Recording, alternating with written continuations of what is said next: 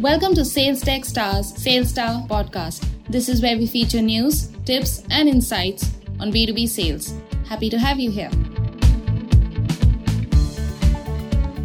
Brandon Brown, CEO and co founder at Grin, a CRM for influencer marketing, is on a mission to reinvent how teams win consumers with creative influencer marketing tactics. And this obviously is something that not a lot of teams focus on or focus a lot of their efforts on, at least in B2B. So it's really good to have you here, Brandon, and we definitely appreciate you taking the time to share your thoughts with us today. It's a challenging time for everyone, and we think, you know, a light conversation on influencer marketing, something that a lot of people or a lot of B2B marketing teams don't necessarily look at could be something that's different for them to listen to on over here. So why don't we begin by putting the spotlight on you? Tell us a little bit about yourself first and your journey so far.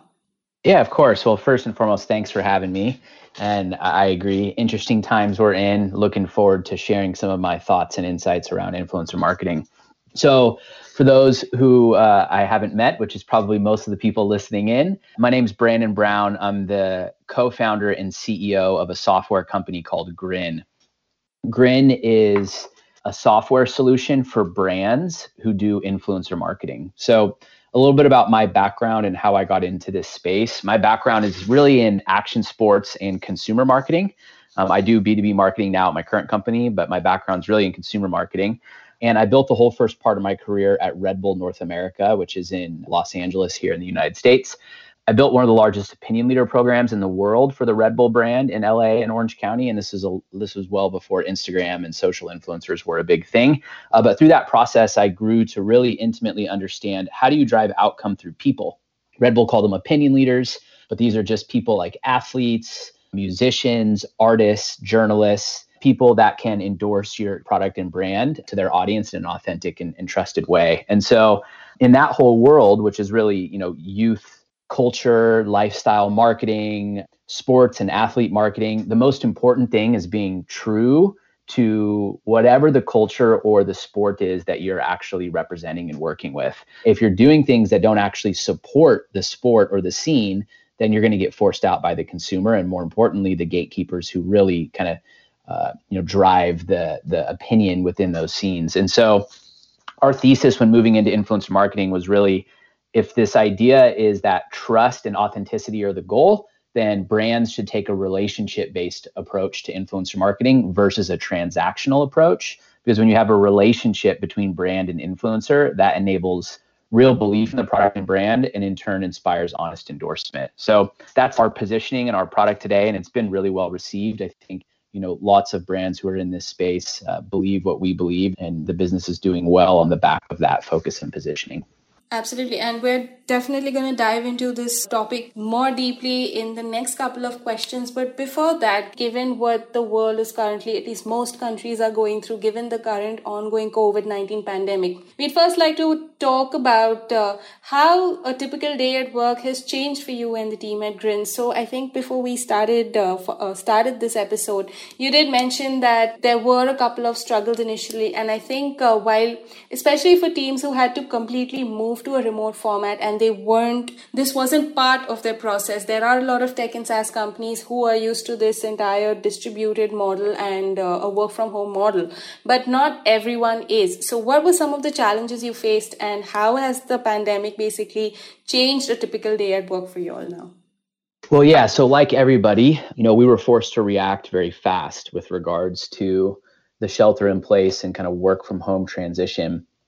Luckily, our business was impacted in a very short term way, but now is actually growing really fast because of our focus on social and e commerce. Um, so the core business is strong, but the the shift into working from home was challenging. You know, we've got our whole team around 60 folks right now, all in the same office here in California. And within a matter of 36 hours, once the management team had decided, hey, we need to move to working from home to try and get ahead of this, we were able to successfully transition everybody into working from home. Some of the things that we did for the team is we bought every we gave everybody a budget to to buy equipment that they needed. So if they needed desks or monitors or people wanted standing desks and things that could make them more active at home. Um, so we we provided some incentives for these things, but we were actually able to make the transition pretty smoothly. The main reason being that we we have a pretty disciplined operating cadence for the company. So, you know, we we do annual planning, quarterly planning, and then we run the same meeting format across all the departments, which we call uh, basically a level 10 meeting, where we're looking at scorecard measurables, quarterly goals, and everybody runs meetings the same way.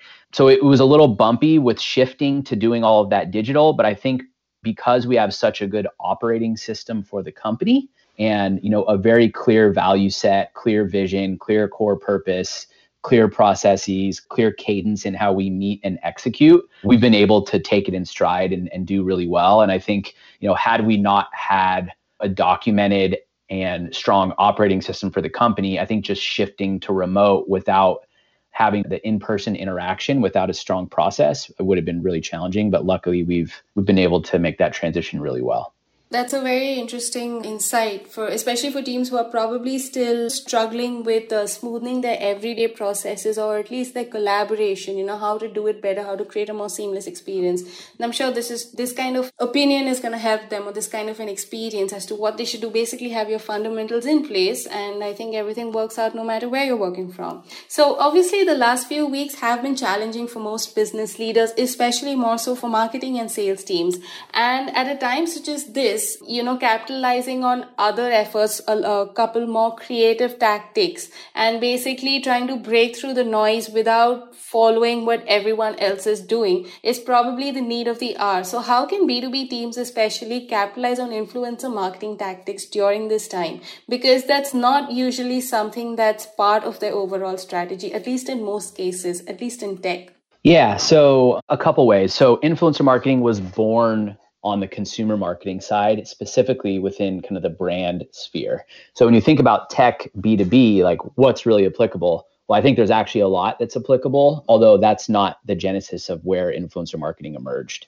I would think about it within in terms of like a couple kind of key pillars. The first would be brands are going to be served well, whether you're B2B or a consumer brand, by going to where the attention is and becoming a relevant part of the conversation where that attention is. So we all know that legacy mediums like television and traditional cable are dying and those are being replaced by mobile social. And in mobile social, the distribution isn't handled by, you know, traditional TV and cable anymore. It's handled by TikTok and Instagram and YouTube and LinkedIn and Facebook.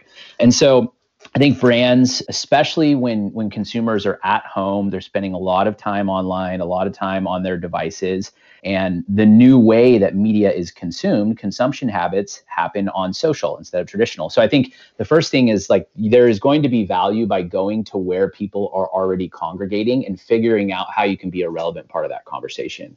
The second thing I would think about is uh, when you look at your marketing mix and the types of activities that you invest into there are certain activities that are about reach and frequency. So they're about getting in front of as many prospects, customers, or consumers as possible, trying to do that in a cost efficient way to really drive awareness and, and drive reach and frequency of your brand and your message.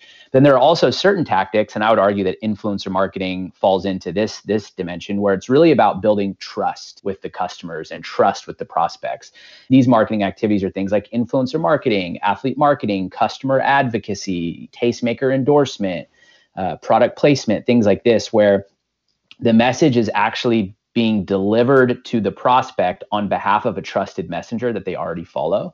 Um, and so when you're thinking about your investments, right, like we all know that a trusted brand actually drives stronger ROI across the marketing mix because they have a conversion rate improvement, CAC reduction because of something in marketing called the halo effect, where uh, trusted brands uh, see see kind of net improvements across all their spends. So when you're thinking about influencer marketing, there's really like two pieces. There's like you want to be part of the conversation where customers are already hanging out and you want to be trusted in their eyes. And so I think influencer marketing is a really strong way to do that, assuming you do it right and you don't just hire people who don't care about what you're doing and don't actually believe in your brand or product, because that that's obviously can backfire. And I would say that's that's actually like 80% of what most companies do. They don't understand this trust idea.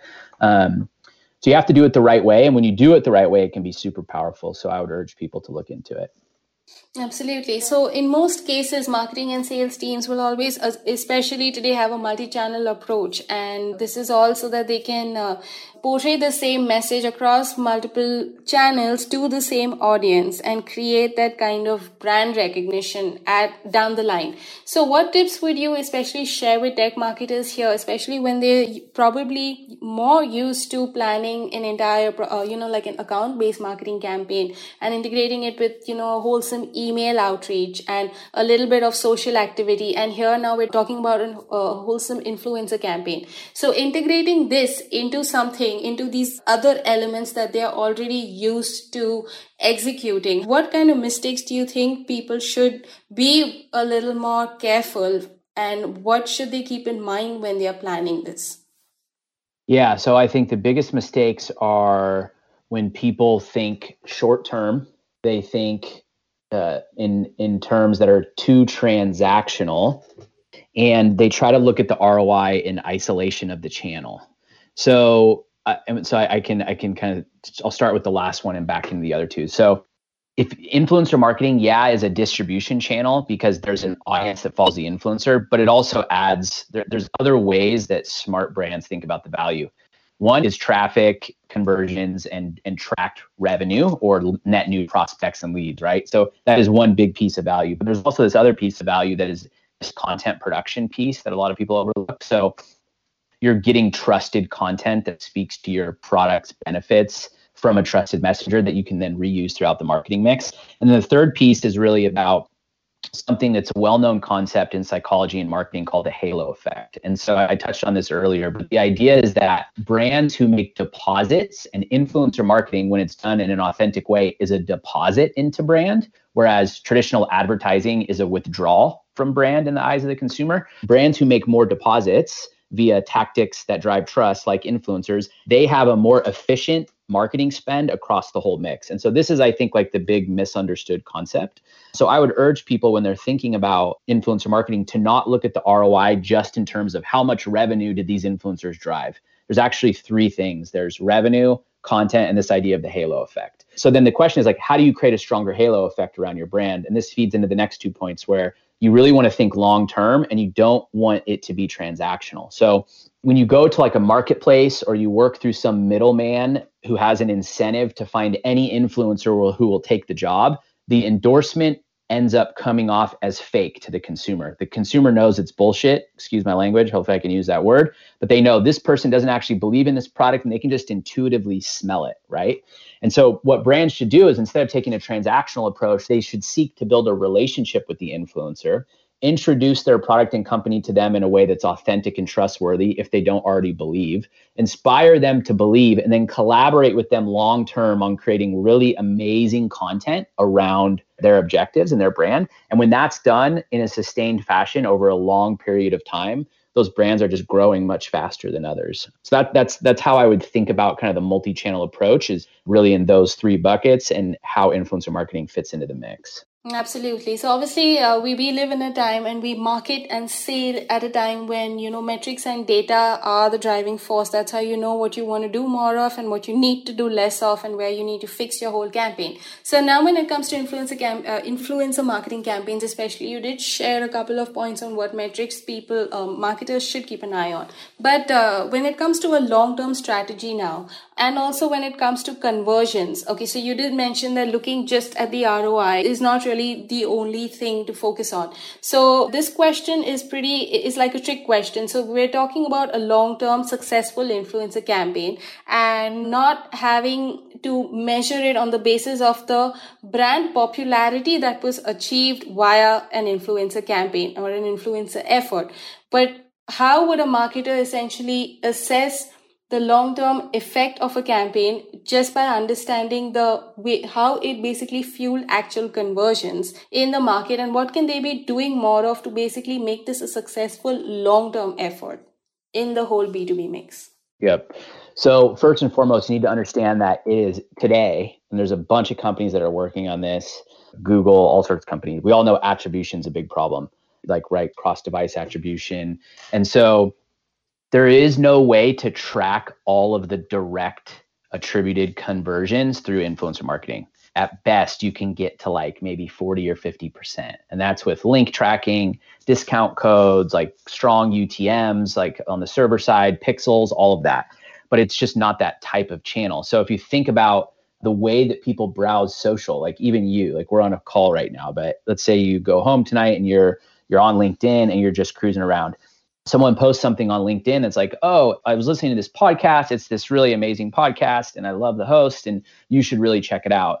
people don't always click that link and then go through and check out the podcast or make the purchase or enter their email. The way that the consumer or the prospect recalls information is it is, is they see it and then oftentimes they go type it into a web browser, they search it in Google, these types of things. So you can we have the best revenue attribution and conversion attribution in influencer marketing in our product. It's the best, but it still is not perfect.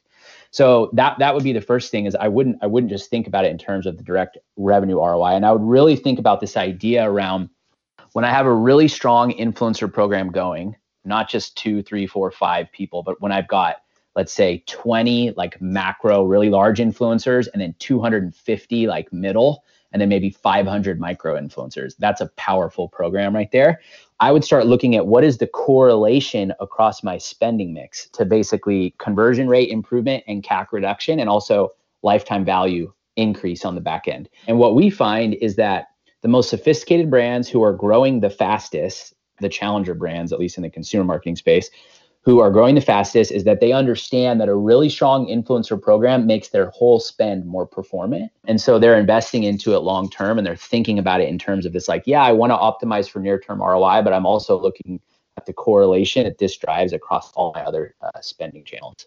I think this was a very, very enriching and interesting conversation on influencer marketing tactics, and it's something that uh, that's probably not what everyone looks into, as we mentioned earlier. But it's going to give them, it's going to give them something, something to think about down the next couple of months, because now is the time to get a little more creative and build those relationships while you're not really selling directly and getting in the face of a customer. So we really appreciate the time you spent here. And before we wrap up though, do you have any additional revenue generation hacks or influencer hacks to share with us? A couple things. If you think influencer marketing feels fake, you're right.